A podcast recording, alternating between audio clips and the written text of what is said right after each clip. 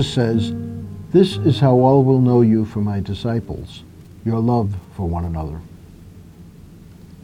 Our record of loving one another is not good. In the fourth century, we started killing one another for holding different theological opinions. We've stopped the physical torture and killing, but the Vatican office that ran the Inquisition still exists, with a name change, and its methods still shock those who see it in action against fellow Christians. St. Robert Bellarmine was instrumental in having the philosopher Giordano Bruno burned alive, in part for saying that there might be life on other planets, and in getting Galileo imprisoned. St. Joan of Arc led troops who ravaged the countryside when not killing fellow Catholics for the sake of the kingdom of Charles VII, not the kingdom of God. Then her Catholic rivals burned her alive.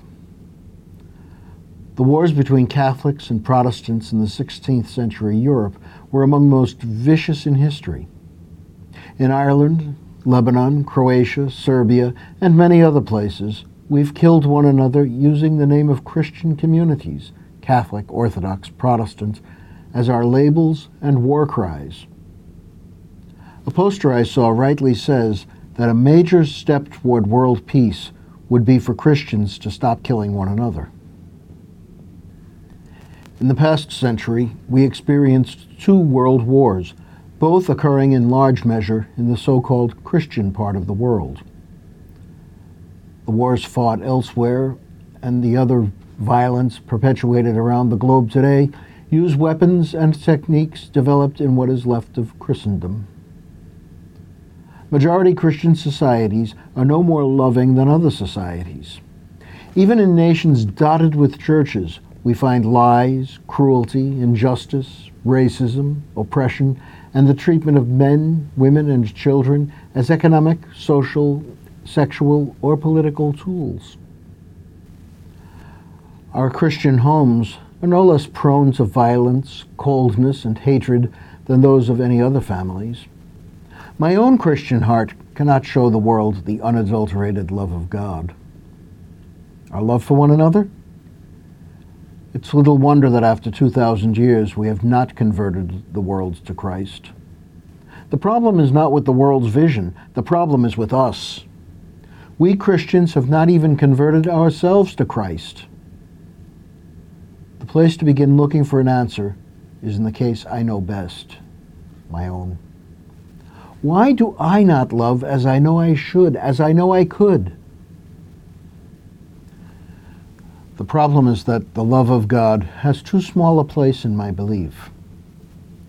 I find it hard to really believe deep down that the creation and sanctification of the world is done out of love for me.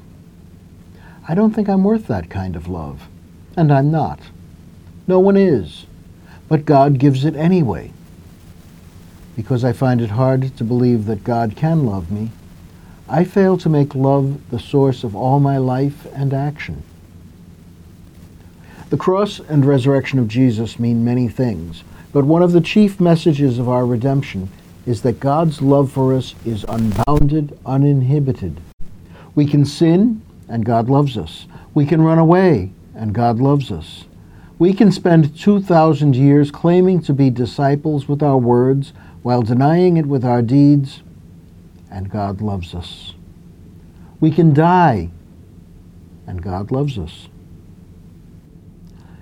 For those who are willing and unafraid to see that love, for love, especially that of God, can be frightening, the natural response is grateful love in return. God's overflowing love for me prompts overflowing love in me. I then love, not merely serve, my neighbor. I look like a disciple of Christ. The task then is not to try harder to love my fellow Christians. I must reflect in prayer and stillness upon the love God really has for me. I should be constantly alert to see God's love at work in the events and people around me. If I can believe in that love, then the world may see a new kind of Christian, a new kind of church, one that lives as Jesus did, as Jesus does. When that happens, the world will know that I, that we, are companions of Jesus. The world will experience that love, be drawn by that love, and join in that love. Bringing the world to Christ is our vocation. Loving one another is the way to live that vocation.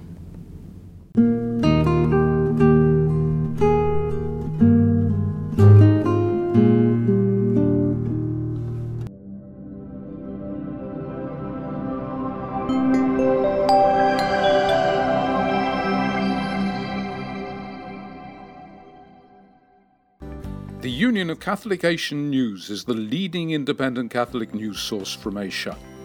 Support our network of Catholic journalists and editors who daily provide accurate independent reports and commentaries on issues affecting the Church across the Asian region. Go to www.ucanews.com slash donate and do your bit. Thank you.